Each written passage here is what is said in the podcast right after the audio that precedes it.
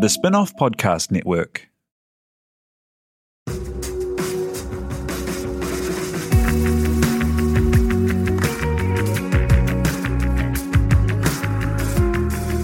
You're listening to Business is Boring, a podcast that reckons it's anything but. Business is Boring is brought to you by SparkLab, offering inspiration and practical advice to help businesses find their edge. To hear more about SparkLab, including details about the latest events, workshops, and business tools, visit sparklab.co.nz. And now, here's your host, Simon Pound.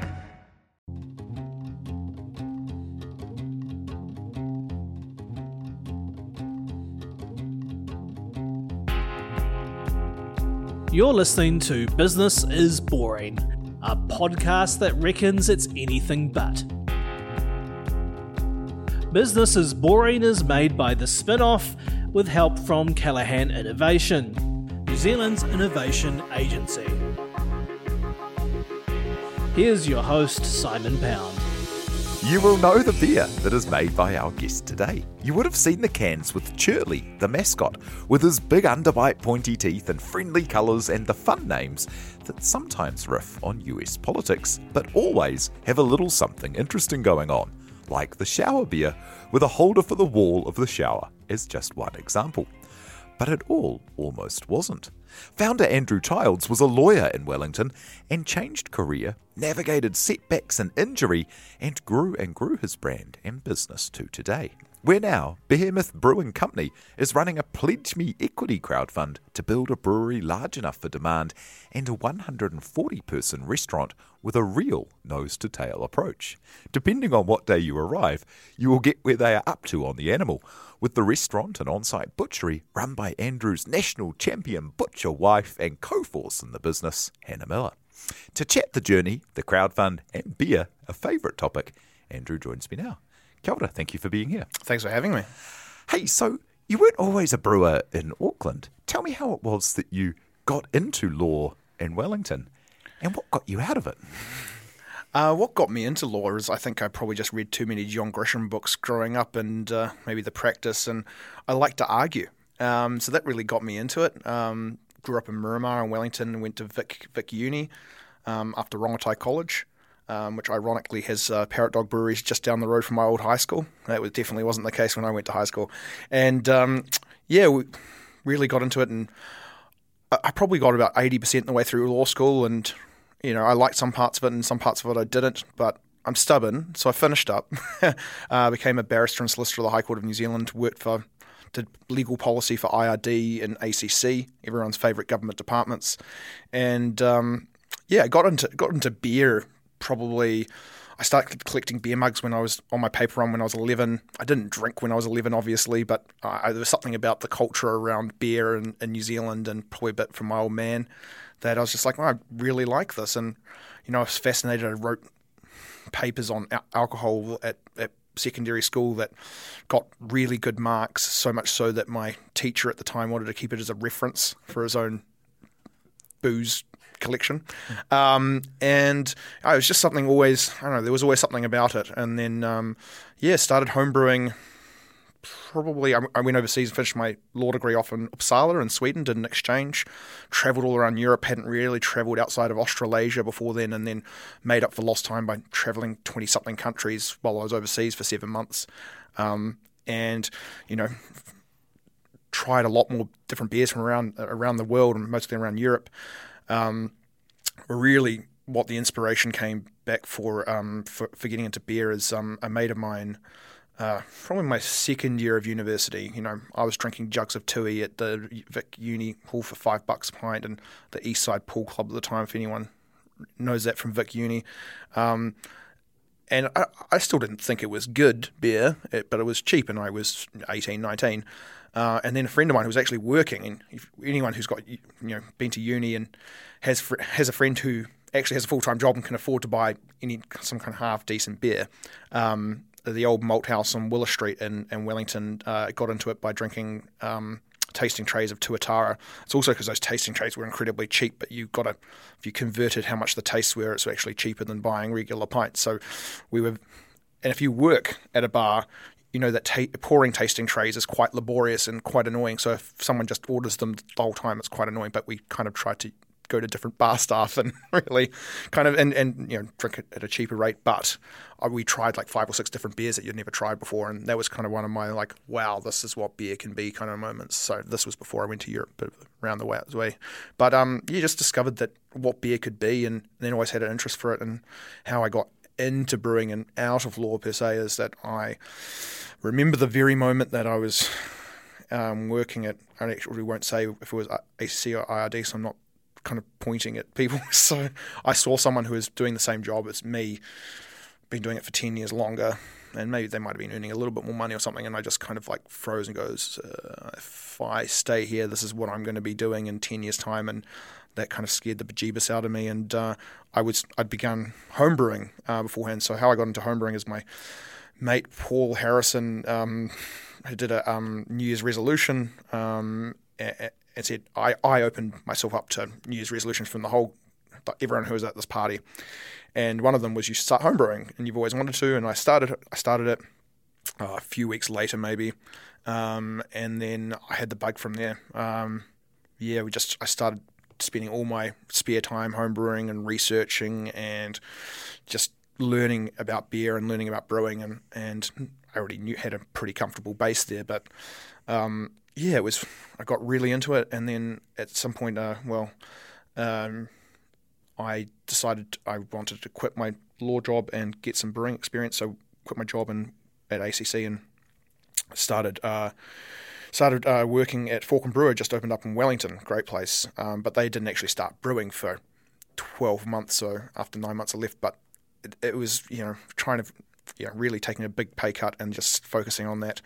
And that's kind of where it started out. A lot of things have happened since then, but I was just like, this is what I want to do all in. Was, it's kind of one of those things that if you, if I was like, if I don't do it now, I'm never going to do it by the time you came to make the call to jump out of what I imagine was a pretty comfortably kind of paid and comfortably comfortable job at um, yeah, kind of. at a government department, like they're not about to go out of business. Um, you, you, know, like had you had some success with your home brews, or what gave you the confidence to um, to to make that change? I think that yeah, I was making some pretty good homebrews, and we had this really cool homebrew club in Wellington um, that we all gave each other feedback. Um, looking back at it now, I'd, I'd, look back and go, those beers were kind of rubbish compared to what we, what the kind of things that we like to do now. But um, I realised that I wouldn't have the time to get the experience to get a lot better if I didn't just go all in. Um, and as you know, I was, I was probably 26, 27 at the time. Um, no serious relationship. Uh, I don't think so at that point in time. and um, nothing too serious, obviously. Um, and, you know, I wasn't tied down to anything. And I was like, well, if I wait a few years and, I don't know, you've got a mortgage or you've got a really, a job that you really like, uh, it would be really hard to leave that. And at that time, I was like, as soon as I made the decision, it wasn't a hard decision. It was just like, I'm doing this and you know it had its struggles and ups and downs, but it's it seemed like an, a, a, clear decision for me at the time. And so you you left the law job, and uh, after you know studying for a law degree is a really hard, long yeah, process. It is. And then you get the law job and you do it for a while, and then the, the decision to jump out. I guess you can always go back and get another law job if it doesn't work out. Not on, now. On one level. yeah, not now. But at that moment, you know, like did people tell you you were um, bananas? My mum mainly. It's really my mum. My dad was all right. My mum was like, "Are you giving up this well-paying job?" And um, I, I, do reminded her from time to time now, and we've been a bit more successful. But yeah, it was a pretty good decision I made that day, but you know, I did have a few people, but um, yeah, I think I did have some people like, "Oh, you're young enough to, you know, you can go bankrupt and, and still and, and still make the most of it. And I was like, yeah, I don't know. All the negative things kind of spurred me on even more. I think, yeah. And in terms of learning how to become kind of like a, a brewer that goes from, you know, the amateur league to the pro league, the home brew to um to, to being a brewer proper, like there's such a community of all of these kind of um, generous spirited people that love talking about beer and love sharing it, and all the brewers seem from the outside to be a really collegial bunch. Like, How do you go from being a fan to kind of um, pl- playing in the game? It was yeah. So I was like a real fanboy with some people, the likes of like Epic and Eight Wired and stuff like that. They really were very influential on me, um, and we've done work with with Eight Wired and just these these these people who you know I used to go to all these beer events and you know sometimes uh, going to beer events where brewers were generous enough to shout drinks back when I was a student, like I was talking about earlier, um, to, to to you know being in, in the same kind of league and it's uh, yeah it's it's different. I mean, we've we as I say we'll probably get to this point, but we've never owned a brewery and we've always brewed with other people and um, you know, it's it's a really good community in the fact that you know we use up tank space that they would have sitting idle otherwise, and I get to you know create the things that I want to create. So it has been it's been a different. Everyone's got a different journey in brewing. I've, the one good thing I like about brewing is that there are people from all you know scientists and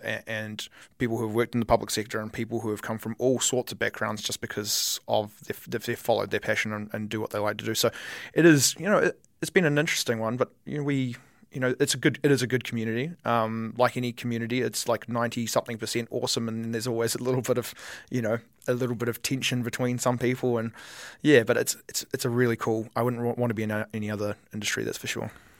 And how do you go from doing it? So, you know, let's say you, are getting your first uh, big tank brew after being kind of on a small scale. Mm. Do you do like a test run at a small scale on your like your home kit, and then do you go into a big tank, or what, what's the actual kind? Because I imagine if it doesn't quite go to plan, you've got a heck of a lot of beer to to get through. Yes. Um. So we, I mean, I used to homebrew. I, I so I went after the, the one part that I skipped um, before getting into everything was I got headhunted to be uh, the head of beer at iMake, which is Mangrove Jack's, um, the Grainfather, biggest homebrew wholesale company in th- this half of the world. Uh, based in that brought me up from Wellington to Auckland. Um, so I went around and brewed um, these fresh wort packs. So wort means unfermented beer. So pretty much you send out this big thing of malt liquid to brewers and they pitch yeast into it and that becomes beer. Um, and did that at five or six breweries around around New Zealand, like the likes of uh, Twisted Hop, um, Deep Creek, Eight Wired, all these guys. So kind of made some really awesome connections in there in that time, uh, and we ended up doing our first brew at Twisted Hop down in Christchurch, and uh, yeah, it, it, was you kind of go from a very small scale. So I did a lot of testing out this Grainfather all grain brewing kit so I did a lot of testing of stuff down there. Um, but for the most part, I think apart from the first couple of brews, you do so many small scale brews that you know how to, what your flavor combinations are going to be for bigger brews. So we haven't done a test batch or so sometimes I joke that our test batch is 2,000 liters now, and um, some of our big big scale stuff, the stuff in our something hoppy and hopped up and pill six packs are fifteen thousand liter plus batches that because they're in supermarkets around the country and exported, etc. So we definitely, you know, we work hard to to make sure that we're not really pushing the boat out too much. If it's a pale ale, we know what a good malt base is, and we know what good hop good, good hop combinations, and then we play around with different combinations. So we know that they're going to taste good, and maybe it might be a little bit different than what we expect it to be, but it's going to be within that realm. And for the most part, it's usually me nitpicking things, and I'm usually my biggest critic about, oh, that's not quite what I wanted it to be. But, you know, most people are like, oh, that tastes fantastic. I was like, yeah, it's great, but it could be a little bit better. There's that lovely expression that nature makes wine, but brewers make beer. Mm. And, uh, you know, how does it, how do, you know, for people that, that don't know about it, is it like, you know, making scones and you just up the recipe for making more, or is there like um, because of the nature of hops, they may not be 100% consistent in flavour, or what do you have to do once you, you, you go from kind of um, a batch to a huge uh, container?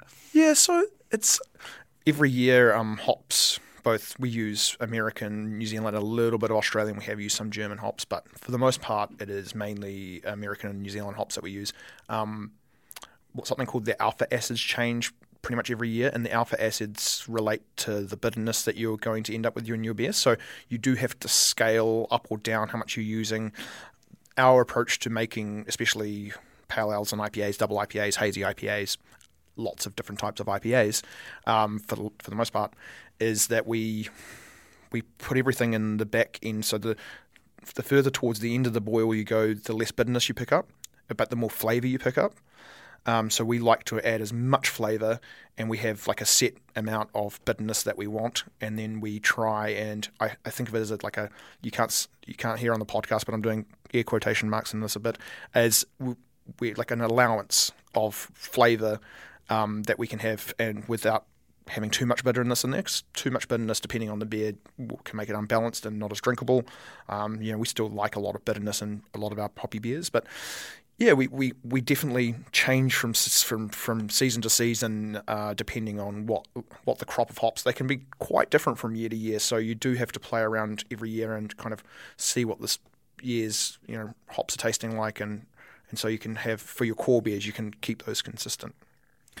in terms of like building the brand and the business out as well. So like everyone will know your cans because of the the character Churley with the big underbite and the, the pointy teeth. Tell me about landing on that uh, and, and having that identity running as a consistent thing across everything you've done. Yeah, so our very his, name's Churley because the very first beer we did was Chur New Zealand Pale Ale, our signature beer, if you will. Um, I may have said that once or twice. Um, so we um, we really, yeah, we we had some quite random labels from a couple of artist friends of ours for our first few keg only releases. Um, the first one was Celia Wade-Brown which was named after the, the mayor of Wellington. Which how, one of the reasons kind of we, Behemoth came to what it was because uh, won this Wellington on the Plate competition, and we brewed with Yeasty Boys. Andrew Childs and Yeasty Boys was the Celia Wade-Brown Ale. Um, Celia's a great lady, by the way. She's need to catch up with her for a pint at some point again soon. And um, yeah, so we, before that, and then we really we got Chur, and then we we were talking with the designer friend. It was a friend of my dad's, and um, yeah, we, we got into it um, and paid them a, a, case of beer and a bottle of bubbles because one of the people didn't drink beer there. And um, we had uh, this character for Chur, and I was like, the only reason we did it is like, I was like they, they gave me some pictures about you know what we should do, and had this one thing about he was doing he had a thumbs up going, which he always does now pretty much because that's kind of his set position. Uh, and I was like, yeah, that looks like Chur. Like that's that's cool. And then the next beer came around. I'm like, what the hell are we gonna do? And um, we wanted to do an American Pale Ale, which is now Murica, which is you know, it's one of our core beers as well now. And, um, we're like, we could dress him up in some kind of like very stereotypical American thing. So he had kind of like you know the singlet, uh, cowboy hat. He used to have an M16, which we've changed. Um, I'm glad that we have changed it. Uh, now it's just a banjo, um, which you know we think is funnier. Um, and you know, uh, it's you know, and then we're like, we can keep doing this and really have a lot of fun. So we have unlimited scope to what we can we can do with Churley. Um, and he's you know he's taken on a life of his own. Like a lot of our like we've just started doing some more merch and stuff that just doesn't even say Behemoth on it anymore. It's just got a picture of Churley, and that's quite fun.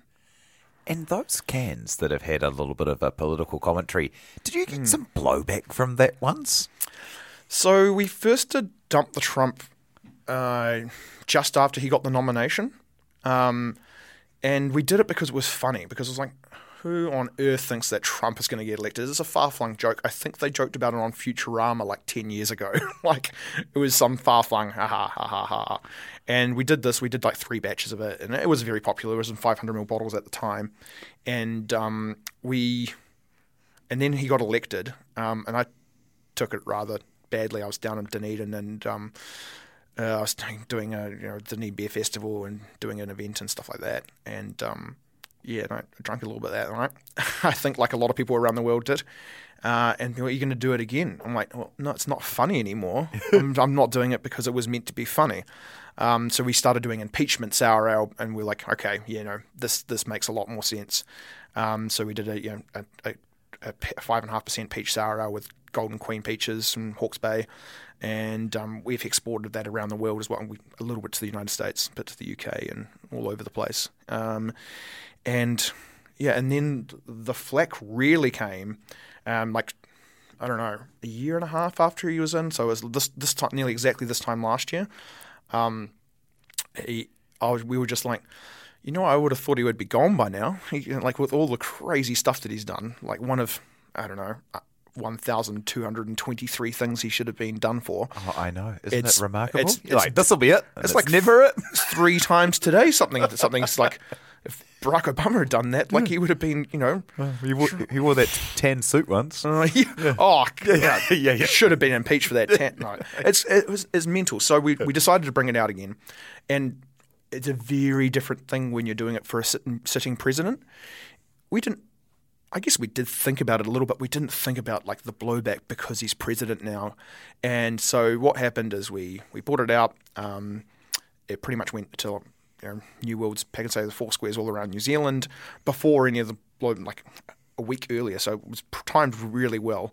And somehow, some Facebook group called um, we we found this out only much later that a Facebook a group called um, the Deplorables, which has half a million members, got hold of this Facebook page from a little brewing company in New Zealand and shared it and hundreds of people started giving our Facebook um, one star reviews. I mean, I don't think anyone cares about Facebook reviews. I know I don't really look at it, maybe for a restaurant or something, but we were just like, okay, um, this is nuts. And then it got, and then it, uh, made it to the media, and um, t- more than 10, about 20 times as many Kiwis came back and gave us five star reviews. And then I was on breakfast TV and a bunch of radio shows and and t- newspapers and online things, and it just exploded. We I think we had 150,000 people look at our Facebook page in like five days.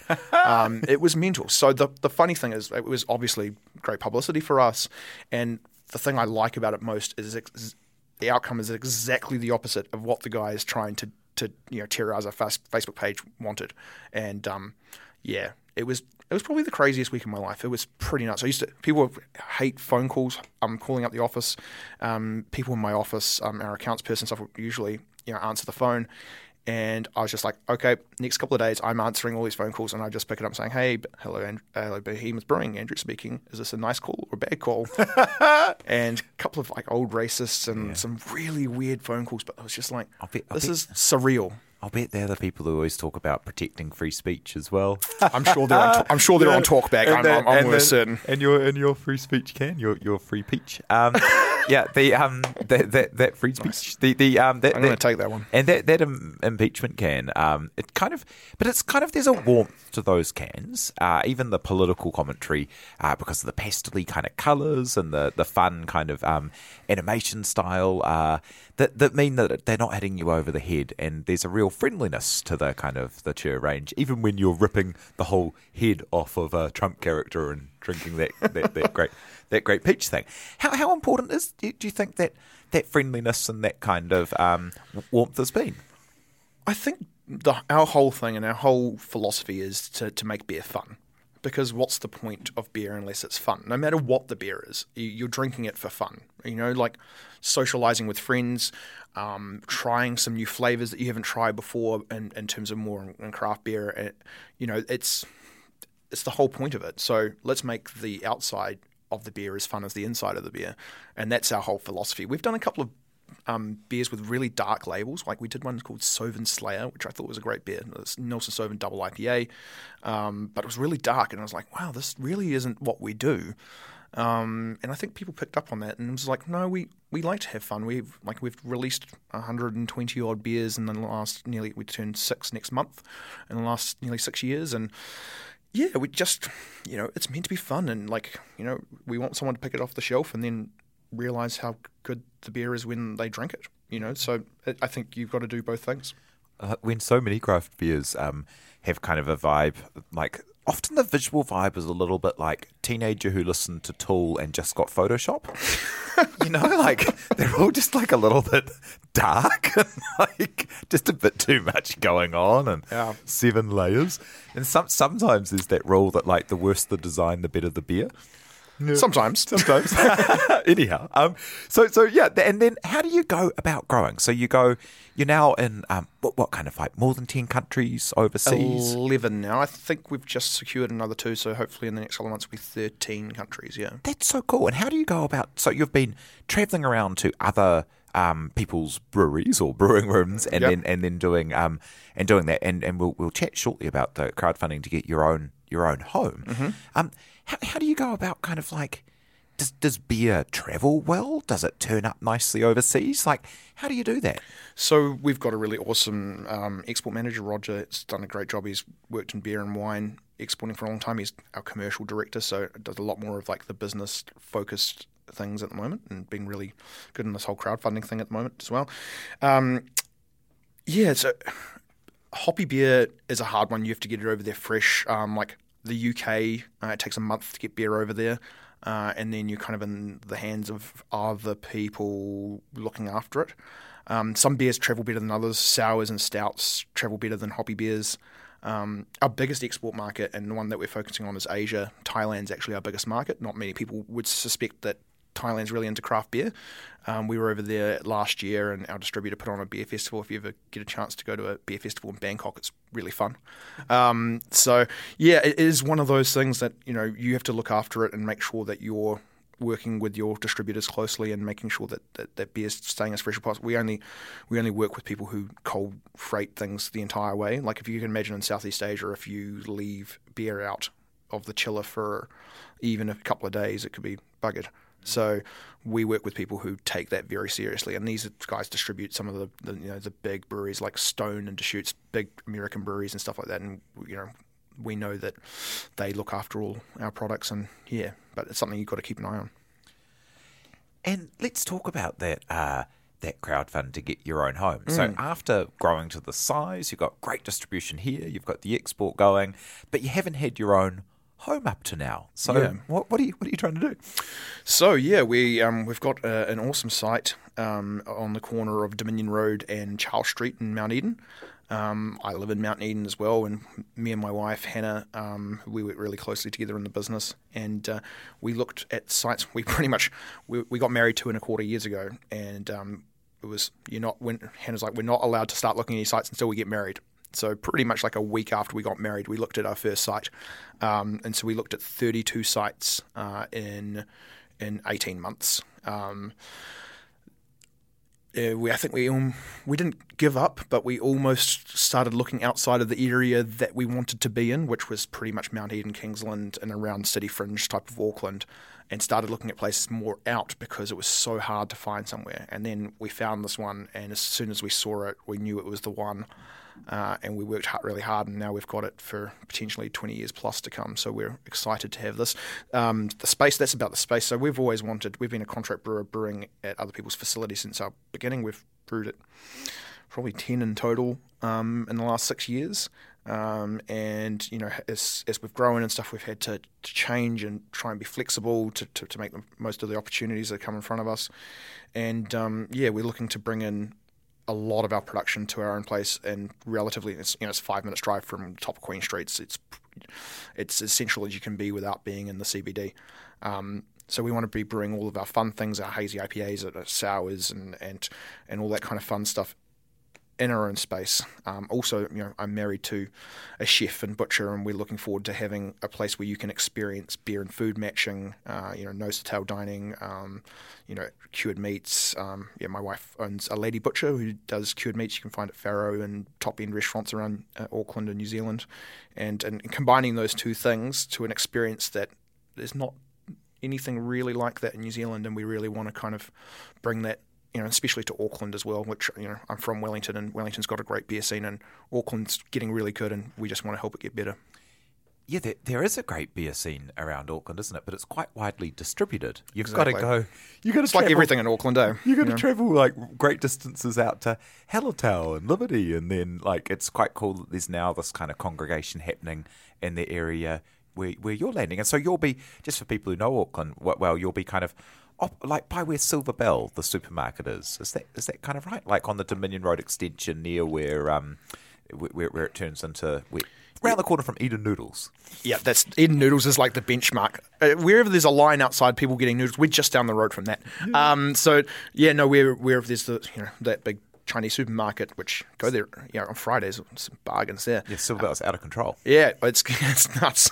And uh, yeah, Target Furniture's right there. Um, but yeah, in terms of the beer scene, we're the, uh, the beer mile. It's actually I think it's kicking off this Saturday. I'm not going to be in town, unfortunately.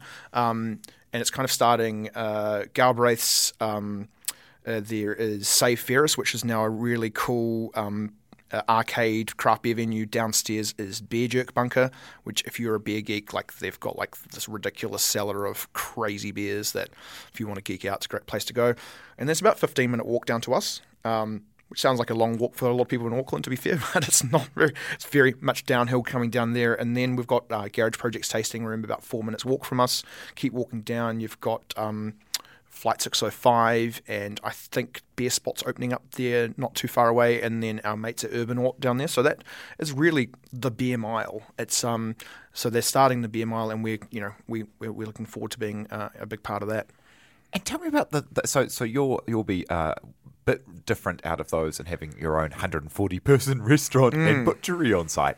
Like that's quite a lot to happen all at once, isn't it? Like to to make a restaurant and and of that size plus all of the brewing, and the nose to tail um, idea, where it, depending on what day you arrive, that's where you're up to in the animal. That's where the menu's going to change to. Yeah well, it just makes it's just this whole total utilization. That's a thing that um, Hannah works incredibly close. She only works directly with farmers, free free range farmers from uh, right from Invercargill for Leland's lamb to to um, to places like Houhora and stuff like that, getting uh, getting their her pork or pigs, free range pigs who have their own beach, and like you know it's you know really good stuff. Um, but we, we we are planning on having like um, your core like uh, burgers, sausages, all the stuff that you can make from those animals, and like the staple, half a dozen staple things. So you you know you can always come in and get it. But then at the same time, just like the beer, which will be constantly rotating, you'll have different menu items that we're changing daily. Um, you know, uh, a cow only has so many steaks. And so we might only do like a steak night, come on a Tuesday, get it, you know, and get steaks, you know, that kind of thing. So really, we can make sure that we're using all of it. Like nothing goes to waste. Um, and you know everything that's edible, obviously. Um, I, eyeball Tuesday. Yeah, Hoof we, it's yeah, the hooves and the eyeballs. You know, like sausages. Yeah. Not not not going to be the, the mainstays in the sausage. Maybe for the Halloween party, I don't know. Um, but yeah, no, really, uh, there's a lot of waste in the food industry, and it's pretty terrible. Um, and so keep, keeping that down, and then also being able to make something fun that other people don't have, and a lot of the, the cured meat that we do, like if you don't use it, we can cure it. We can have a thousand kg drying um, curing fridge, so we can you know lots of lots of weird and you know beautiful cured meats that, that my wife you know specializes in. Uh, it's going to be really fun, and yeah, we're doing we're looking at cool things like using the same spices in a piece of cured meat, say in a salami that we use in a beer, and we can launch them on the same day and do like exclusive you know food and beer pairings and stuff like that. And it's it's something something that she's been doing for a long time, and we've been doing beer and food events. we I'm down in Blenheim doing a beer and meat event this weekend, and we've done many, many of them. We we, we did one yesterday actually. Um, it's yeah, so it's it's really a thing. Like you know, a lot of places around the world, beer and food matching is just an everyday occurrence, and I think you know it's starting to get there in New Zealand, but it's we've still got a long way to go, and, and we're looking forward to pushing that it's so cool just to go sideways from um, the the crowdfunding that we'll jump to because people can get involved and uh, yeah, become totally. part owners of this new um, brewery and restaurant situation. But it's so cool this flowering again of beer because uh, I'm sure as you would have experienced when you travelled through all of those countries across uh, Europe, for for so many. Um, you know, for, for so many centuries, uh, beer was this exciting thing that people made at home with whatever um, fruits or or grasses or flowers or botanicals or whatever happened to be to hand, and they were full of um, you know m- m- you know full of flavor and variety and, and, and seasonal. And then for about fifty years, the world just became this bland. There's like four four percent things that all say that they're all kinds of things, but they're just kind of lagers. and then and now the world from Waikato or Canterbury or something like yeah, that. Yeah, and, Now, and now the world's just o- o- opening back up again to kind of that infinite variety. Yeah, I think it's really great. Like in New Zealand, we definitely punch above our weight, um, as we do with a lot of things, but with beer especially, um, like we're still ahead of Australia. Um, you know, we win nearly anything per head of population, but that's, that's what we do. But we, yeah, America's gone from in the last two years, it's gone from 5,000 breweries to 7,000 breweries in two years. And that's kind of crazy. We have, we're at about 200. Uh, I think it's just the, like the course of everything. Like New Zealand used to be all about cask wine um, back in the day. I know that I didn't see a bottle of wine at my parents' house that you know was casks only while I was a kid, and and now that's not as much of a thing. And I think craft beer is moving in that same way. Same with anything that's food and beverage. You know, like instant coffee was that's it was everything back then. And uh, whenever I go to a hotel and there's only instant coffee, I'm very annoyed. Um, but I think you know it's it's all about flavor and it's about quality over quantity. Uh, you know, occasionally it's quality and quantity depending on, on the situation, but it is really just about life's too short to, to, to eat and drink things that aren't that don't resonate with you. And I think that's what people want. They want something that's tastes delicious and, and, and really, um, you know, is a point of difference and, you know, goes well with a meal, is a conversation starter and all those things. And I think it's, yeah, it's just part of like the food and beverage movement. And um, yeah, beer's playing its part in that.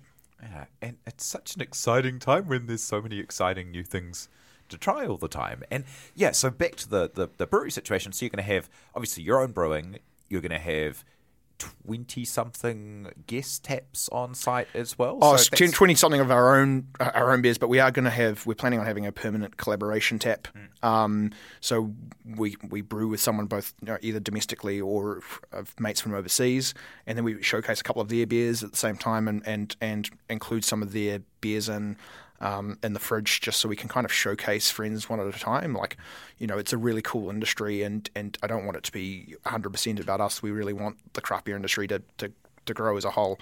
And being a contract brewer, we have been guests of so many people, and for for six years, and we really want to give back to the community that's that's helped us so much.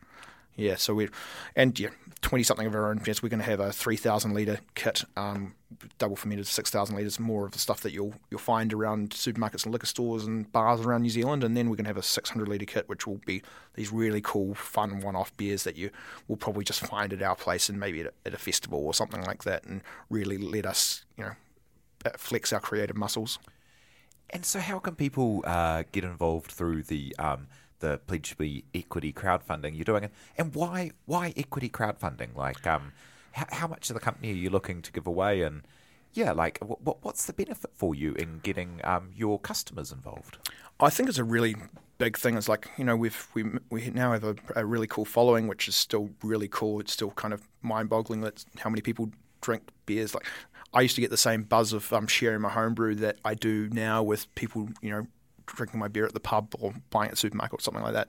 Um, really, um, we you know, we've got like a we need quite a bit of capital to get everything up and running, and we thought, well, if we can do this and we can get our fans involved at the same time and bring people along with the ride, we really want to just expand the family and really get people involved with what we're doing. Um, yeah, it's it, have, and people having a piece of the pie, and I think when you know people have got something vested in it and they can share in our successes, like the more people, you know, when you share something with a loved one, it feels better. But if you can share something with a massive group of people, like when people go to stadiums, you know, it's so much more visceral if you can, everyone can experience this. Um, so yeah, we really just want people to, to, to share in our successes and, and be part of it.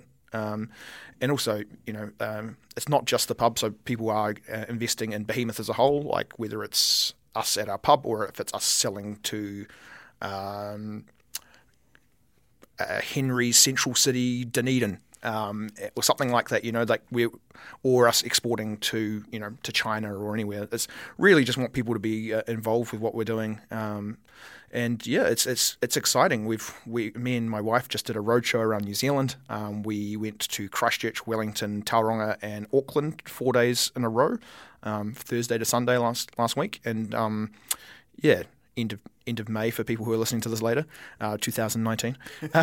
so um, we yeah we uh, and uh, it was so great to have um, heaps of people just come uh, come along and ask us the questions, ask us hard questions, um, and and they did. The first one was uh, the question was what happens if you drop dead. Uh, first one of the all four days. so and you know it was really it was really good to just to chat with people and, and see how people excited people were to, to to be a part of it. So yeah, we're we're excited for it. Yeah, and that's um, you, you know a hard question, but also it's not a, a job without danger, is it? I mean, you had a, a terrible accident that you came back from pretty early on in Bruin. Yeah, it was it's three and a half years ago now.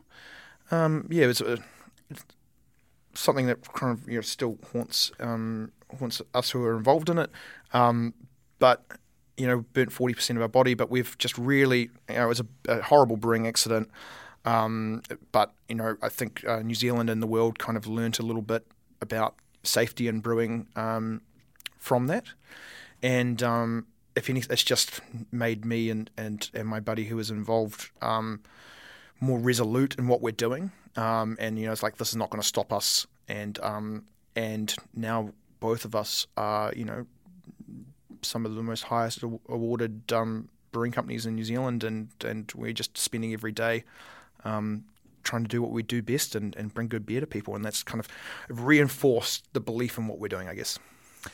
Yeah, and, and I mean, it hasn't had uh, it, it's had its share. Like that, that, that was a very hard thing to come back from, mm. I'll. But yeah, it looks like it's been, um, yeah, like like a lot of success. But I imagine a lot of work. Like if you're making forty brews a year and doing all of the kind of things that it takes to run a company and doing the press and doing the planning for the uh, the, the brewery and then doing all of the work that you have to do for compliance. Like, it must be a real slog.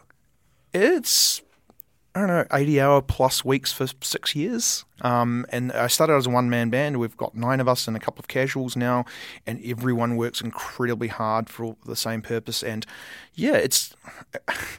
my wife showed me his Facebook posts, um, and there's this thing of like under the surface and above the surface. Above the surface, it's medals and you know being able to travel and drink some fun beers and stuff like that.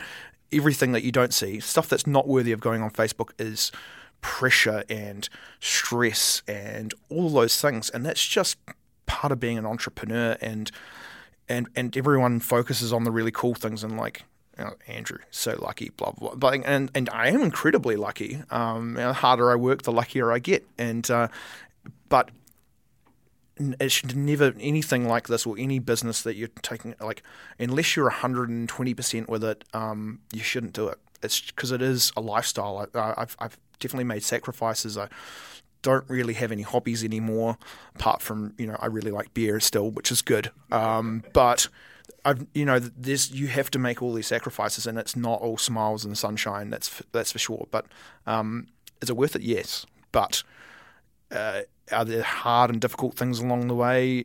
Absolutely. It's not, you know, if someone mates of mine see my Facebook page, I'm not posting up saying I'm doing compliance work or whatever at 11:30 at night, or I haven't had a weekend for a couple of months or a few months or whatever, or yes, I, yes, I'm in Hong Kong this week, but I'm waking up at 6 a.m. to do paperwork so I can get six, eight hours worth of paperwork out before I can go in and do some work, which is going to visit customers and doing events and stuff like that. So it is, it's a lot of work, but um, yeah, it's, it's, it's a, it's a lifestyle, I guess.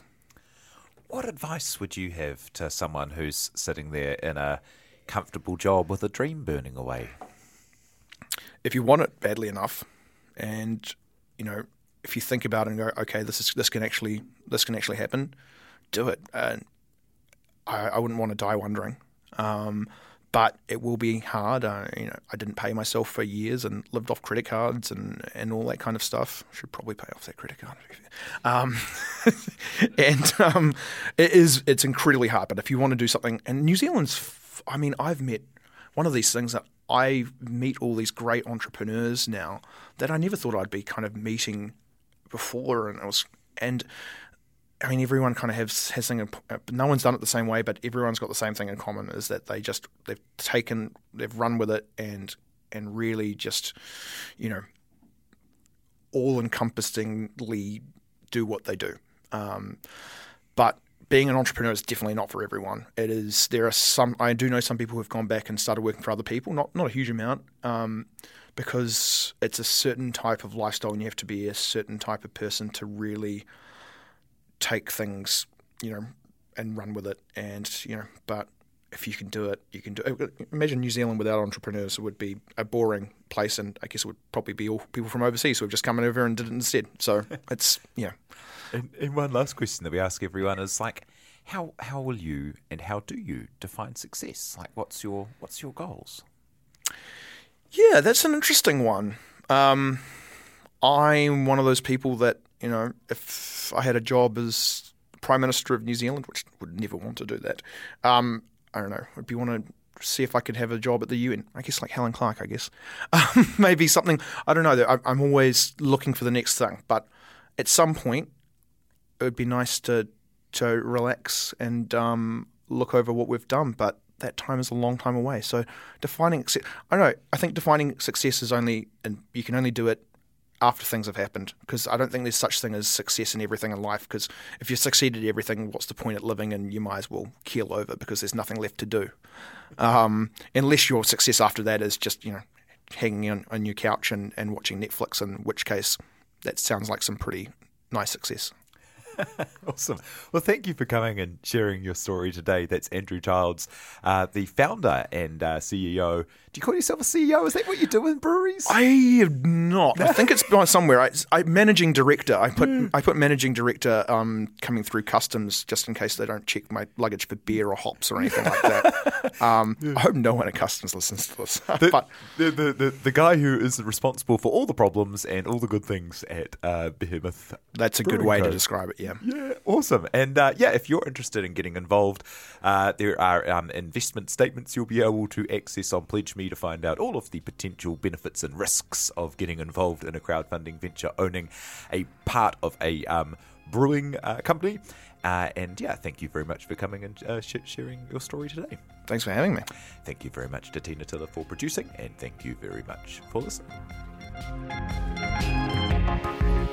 You've been listening to Business is Boring, presented by Simon Pound.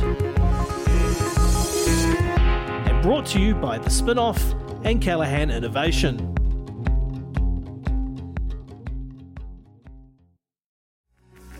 From the Spinoff Podcast Network, that was Business is Boring, brought to you by SparkLab. Make sure you're following Business is Boring wherever you get your podcasts. And for more information on SparkLab, visit sparklab.co.nz.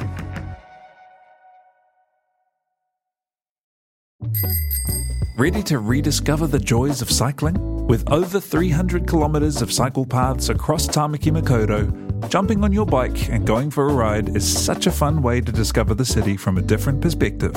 Cycling is getting more and more popular across Auckland, so now's a great time to join the hype and give cycling a go head to at.govt forward slash cycling to find your nearest cycleway today.